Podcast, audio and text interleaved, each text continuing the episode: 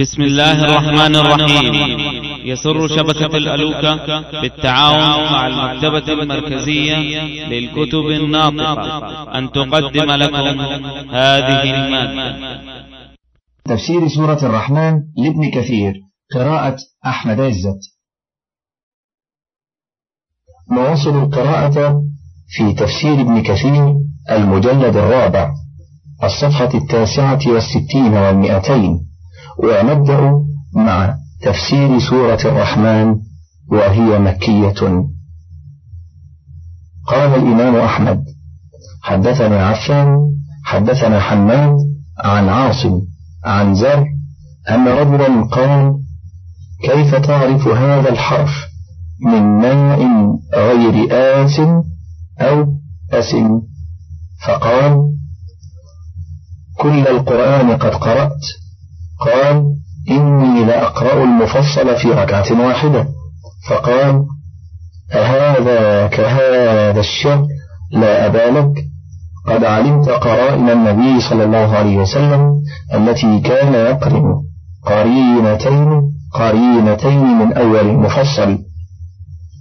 وكان أول المفصل ابن مسعود الرحمن.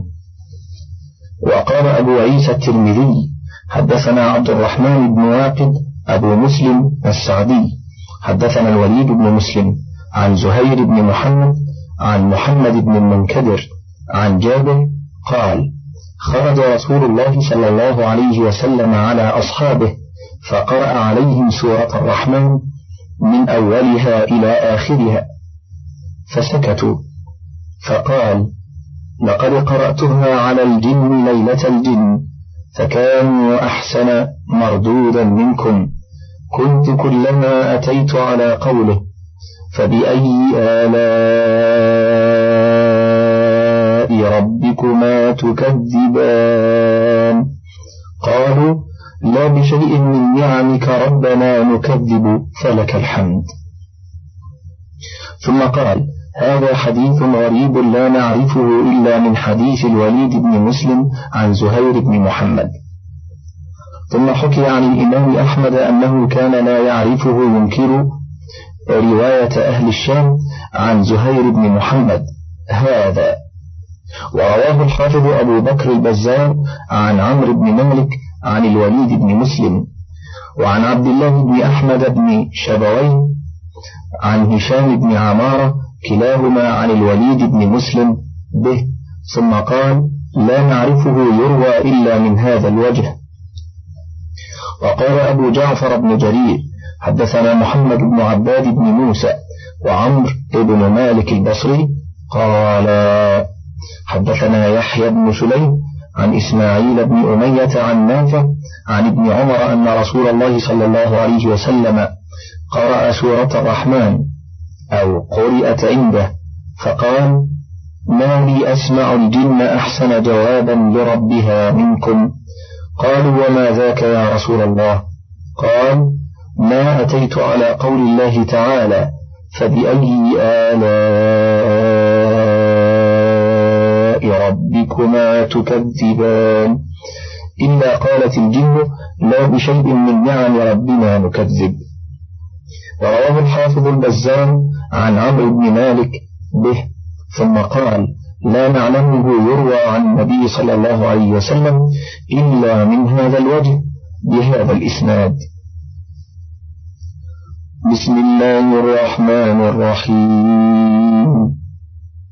الرحمن علم القرآن خلق الإنسان. علمه البيان. الشمس والقمر بحسبان. والنجم والشجر يسجدان. والسماء رفعها ووضع الميزان. ألا تطغوا في الميزان. وأقيموا الوزن بالقسط ولا تخسروا الميزان.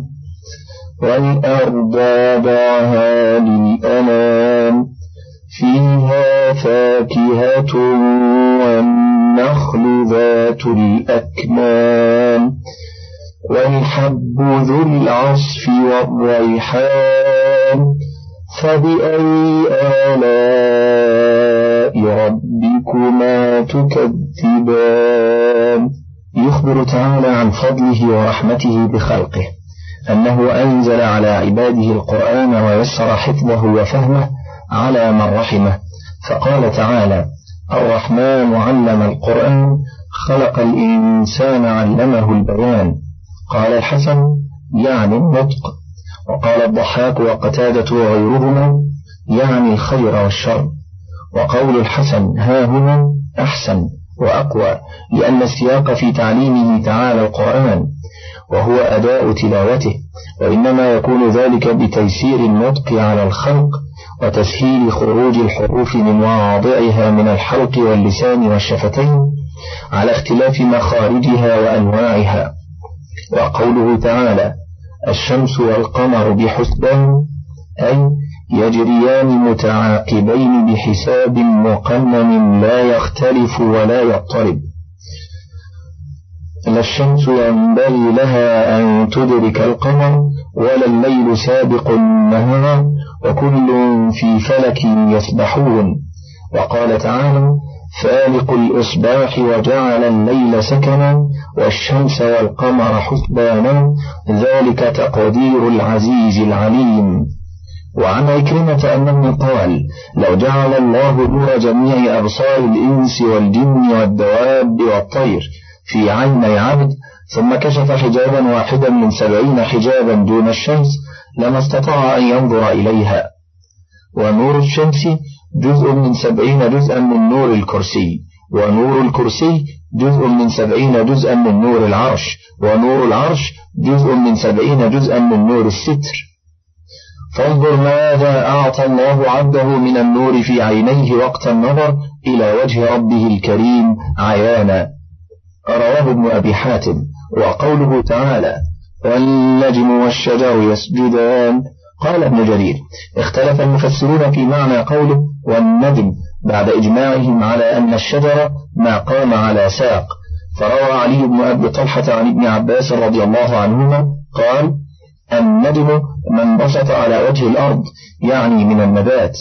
وكذا قال سعيد بن جبير والسدي وسفيان الثوري وقد اختاره ابن جرير رحمه الله تعالى. وقال مجاهد النجم الذي في السماء. وكذا قال الحسن وقتاده وهذا القول هو الأظهر والله أعلم لقوله تعالى ألم تر أن الله يسجد له من في السماوات ومن في الأرض والشمس والقمر والشمس والقمر والنجوم والجبال والشجر والدواب وكثير من الناس. الآية وقوله تعالى والسماء رفعها ووضع الميزان يعني العدل. كما قال تعالى لقد أرسلنا رسلنا بالبينات وأنزلنا معهم الكتاب والميزان ليقوم الناس بالقسط. وهكذا قال ها هنا ألا تطغوا في الميزان. أي خلق السماوات والأرض بالحق والعدل لتكون الأشياء كلها بالحق والعدل. ولهذا قال تعالى وأقيموا الوزن بالقسط ولا تخسروا الميزان. أي لا تبخسوا الوزن بل زنوا بالحق والقسط. كما قال تعالى وزنوا بالقسطاس المستقيم. وقوله تعالى والأرض وضعها للأمام. أي كما رفع السماء ووضع الأرض ومهدها وأرساها بالجبال الراسيات الشامخات لتستقر على لما على وجهها من الأنام وهم الخلائق المختلفة أنواعهم وأشكالهم وألوانهم وألسنتهم في سائر أقطارها وأرجائها.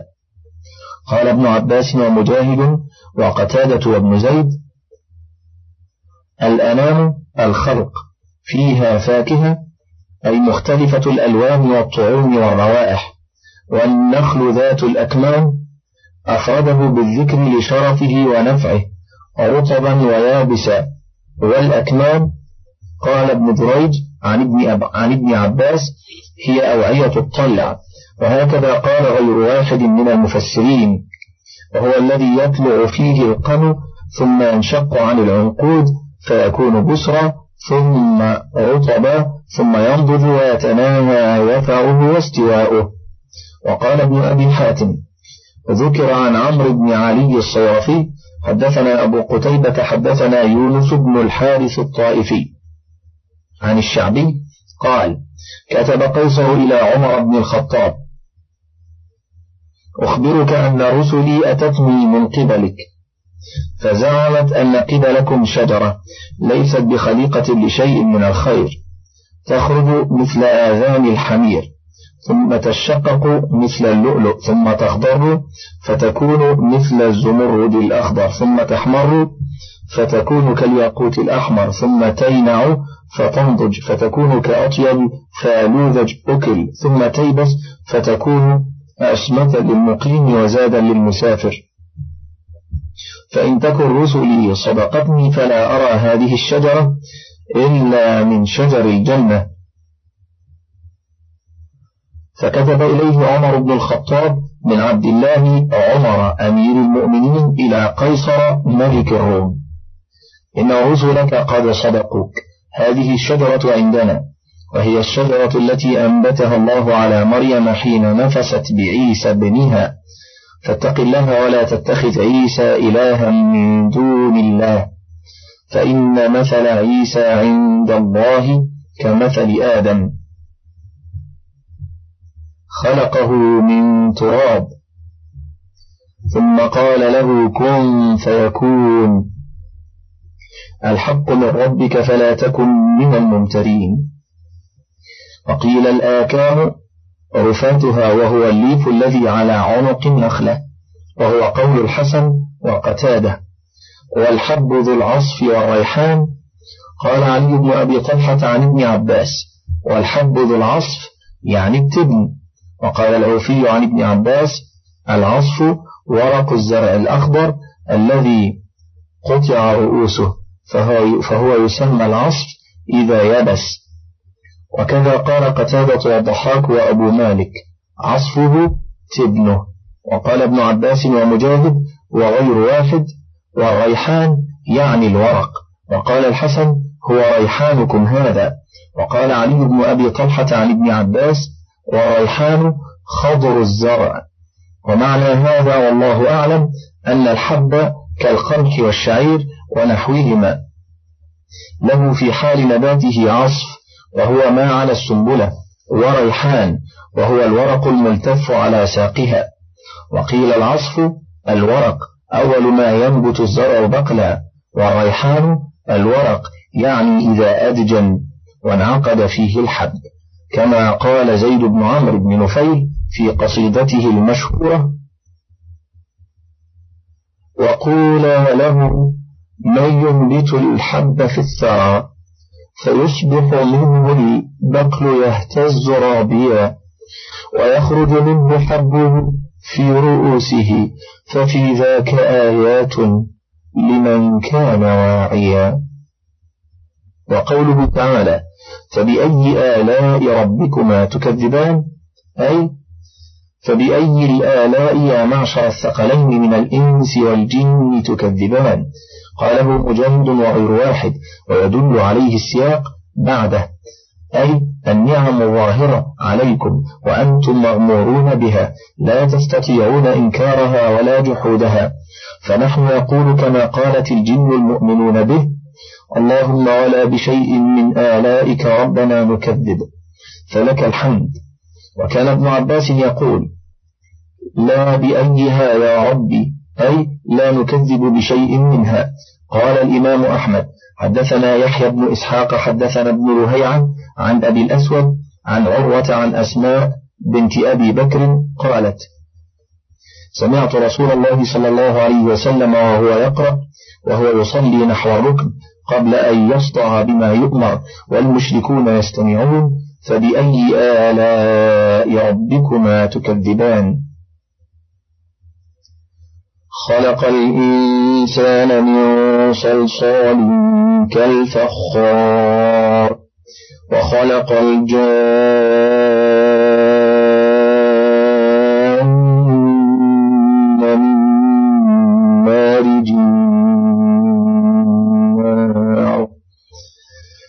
فبأي آلاء ربكما تكذبان؟ رب المشرقين ورب المغربين. فبأي آلاء ربكما تكذبان؟ مرج البحرين يلتقيان بينهما برزخ لا يبغيان. فبأي آلاء ربكما تكذبان؟ يخرج منهما اللؤلؤ والمرجان فبأي آلاء ربكما تكذبان؟ وله الجوار المنشآت في البحر كالأعلام فبأي آلاء ربكما تكذبان؟ يذكر تعالى خلقه الإنسان من صلصال كالفخار وخلقه الجان مارج النار وهو طرف لهبها قاله الضحاك عن ابن عباس وبه يقول أكرمة ومجاهد والحسن وابن زيد. وقال العوفي عن ابن عباس من مارج من نار من لهب النار من أحسنها. وقال علي بن أبي طلحة عن ابن عباس من مارج من نار من خالص النار. وكذا قال أكرمة ومجاهد والضحاك وغيرهم. وقال الإمام أحمد حدثنا عبد الرزاق حدثنا معمر عن الزهري عن عروة عن عائشة قالت قال رسول الله صلى الله عليه وسلم خلقت الملائكة من نور وخلق الجان من مارج من نار. وخلق آدم مما وصف لكم. ورواه مسلم عن محمد بن رافع وعبد بن حميد كلاهما عن عبد الرزاق به. وقوله تعالى فبأي آلاء ربكما تكذبان؟ تقدم تفسيره. رب المشرقين ورب المغربين يعني مشرقي الصيف والشتاء ومغربي الصيف والشتاء. وقال في الآية الأخرى فلا أقسم برب المشارق والمغارب. وذلك باختلاف مطالع الشمس وتنقلها في كل يوم وبروزها منه إلى الناس. وقال في الآيات الأخرى رب المشرق والمغرب لا إله إلا هو فاتخذه وكيلا. وهذا المراد منه جنس المشارق والمغارب. ولما كان في اختلاف هذه المشارق والمغارب مصالح للخلق من الجن والإنس قال فبأي آلاء ربكما تكذبان؟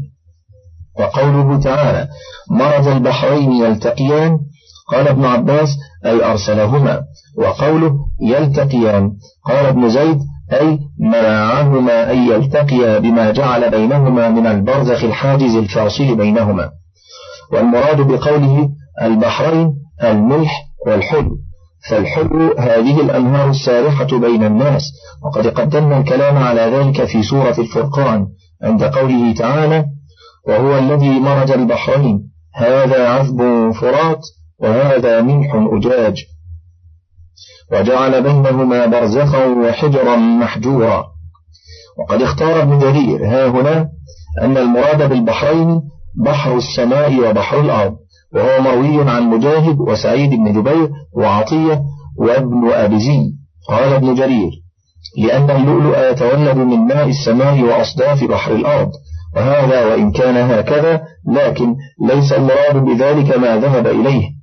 فإنه لا يساعده اللفظ فإنه تعالى قد قال بينهما برزخ لا يبغيان.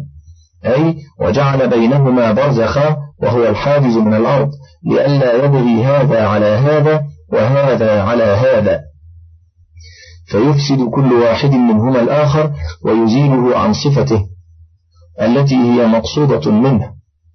وما بين السماء والأرض لا يسمى برزخا وحجرا محجورا. وقوله تعالى يخرج منهما اللؤلؤ والمرجان أي من مجموعهما فإذا وجد ذلك من أحدهما كفى. كما قال تعالى يا معشر الجن والإنس ألم يأتكم رسل منكم؟ والرسل إنما كانوا في الإنس خاصة دون الجن وقد صح هذا الإطلاق. واللؤلؤ معروف. وأما المرجان فقيل هو صغار اللؤلؤ. قاله مجاهد وقتادة وأبو رزين والضحاك وروي عن علي وقيل كباره وجيده.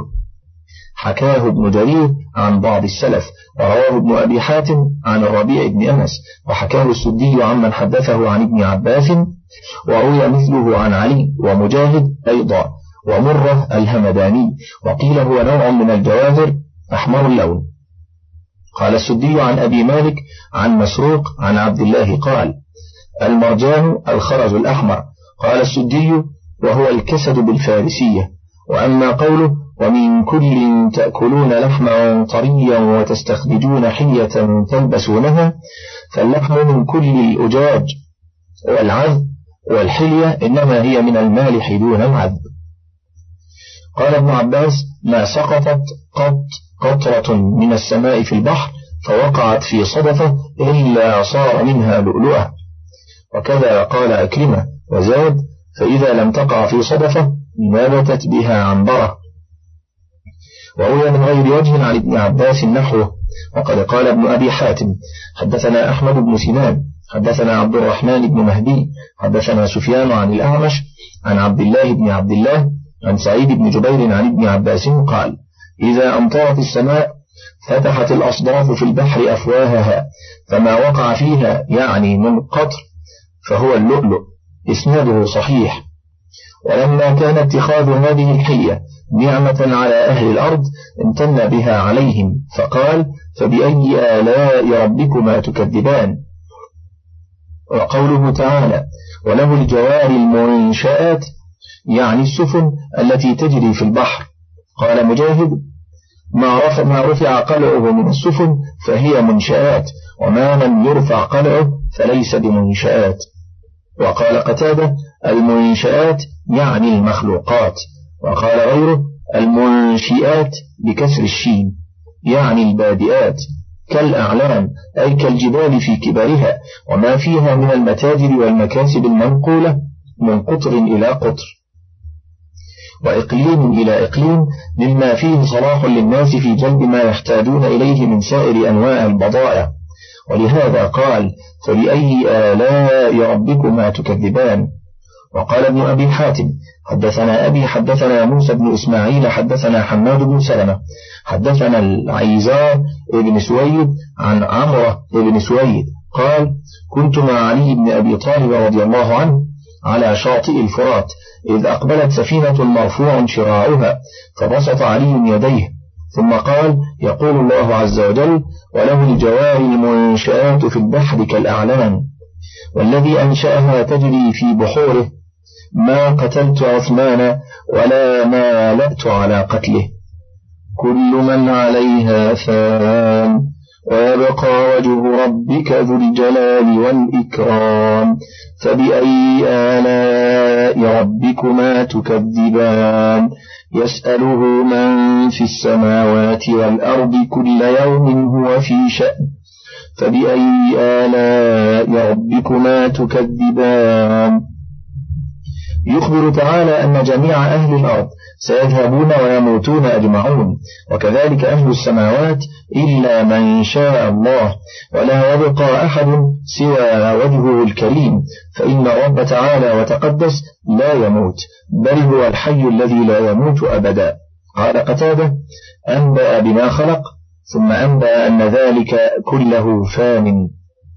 وفي الدعاء المأثور يا حي يا قيوم يا بديع السماوات والأرض يا ذا الجلال والإكرام لا إله إلا أنت برحمتك نستغيث أصلح لنا شأننا كله ولا تكلنا إلى أنفسنا طرفة عين ولا إلى أحد من خلقك. وقال الشعبي إذا قرأت كل من عليها فان فلا تسكت حتى تقرأ ويبقى وجه ربك ذو الجلال والإكرام. وهذه الآية كقوله تعالى كل شيء هالك إلا وجهه. وقد نعت تعالى وجهه الكريم في هذه الآية الكريمة بأنه ذو الجلال والإكرام أي هو أهل أن يجل فلا يعصى وأن يطاع فلا يخالف كقوله تعالى واصبر نفسك مع الذين يدعون ربهم بالغداة والعشي يريدون وجهه. وكقوله إخبارا عن المتصدقين إنما نطعمكم لوجه الله. قال ابن عباس ذو الجلال والإكرام ذو العظمة والكبرياء. ولما أخبر تعالى عن تساوي أهل الأرض كلهم في الوفاة وأنهم سيصيرون إلى الدار الآخرة فيحكم فيهم ذو الجلال والإكرام بحكمه العدل. قال فبأي آلاء ربكما تكذبان؟ وقوله تعالى يسأله من في السماوات والأرض كل يوم هو في شأن. وهذا إخبار عن غناه عما سواه وافتقار الخلائق إليه في جميع الآلات وأنهم يسألونه بلسان حالهم وقالهم وأنه كل يوم هو في شأن. قال الأعمش عن مجاهد عن عبيد بن عمير كل يوم هو في شأن. قال من شأنه أن يجيب داعيا أو يعطي سائلا أو يفك عانيا أو يشفي سقيما. وقال ابن أبي نجيح عن مجاهد قال كل يوم هو يجيب داعيا ويكشف كربا ويجيب مضطرا ويغفر ذنبا. وقال قتادة لا يستغني عنه أهل السماوات والأرض يحيي حيا ويميت ميتا. ويربي صغيرا ويفك أسيرا وهو منتهى حاجات الصالحين وصريخهم ومنتهى شكواهم.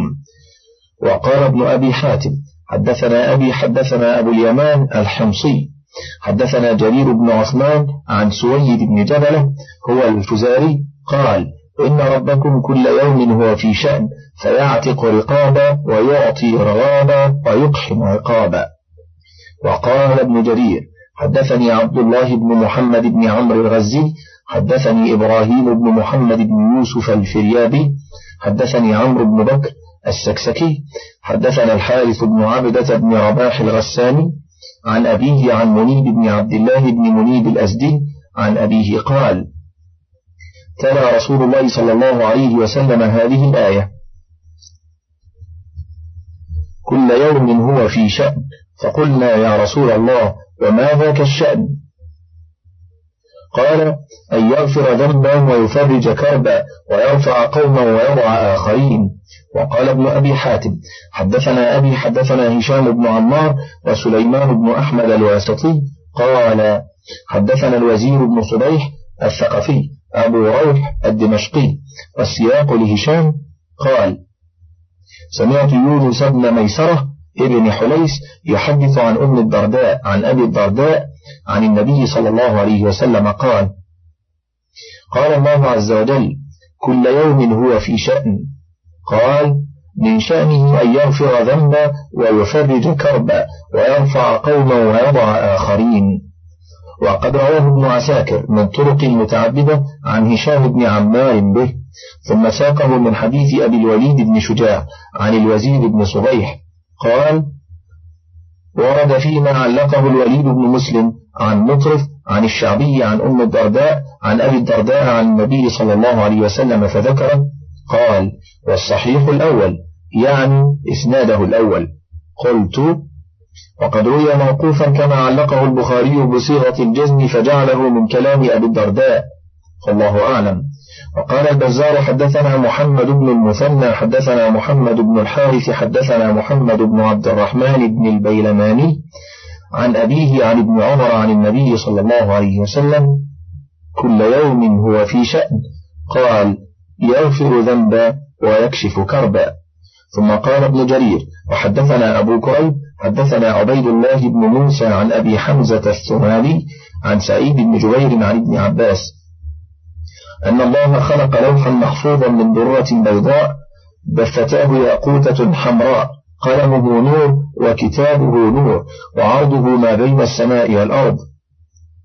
ينظر فيه كل يوم ثلاثمائة وستين نظرة يخلق في كل نظرة ويحيي ويميت ويعز ويذل ويفعل ما يشاء. من فضلك تابع بقية المادة.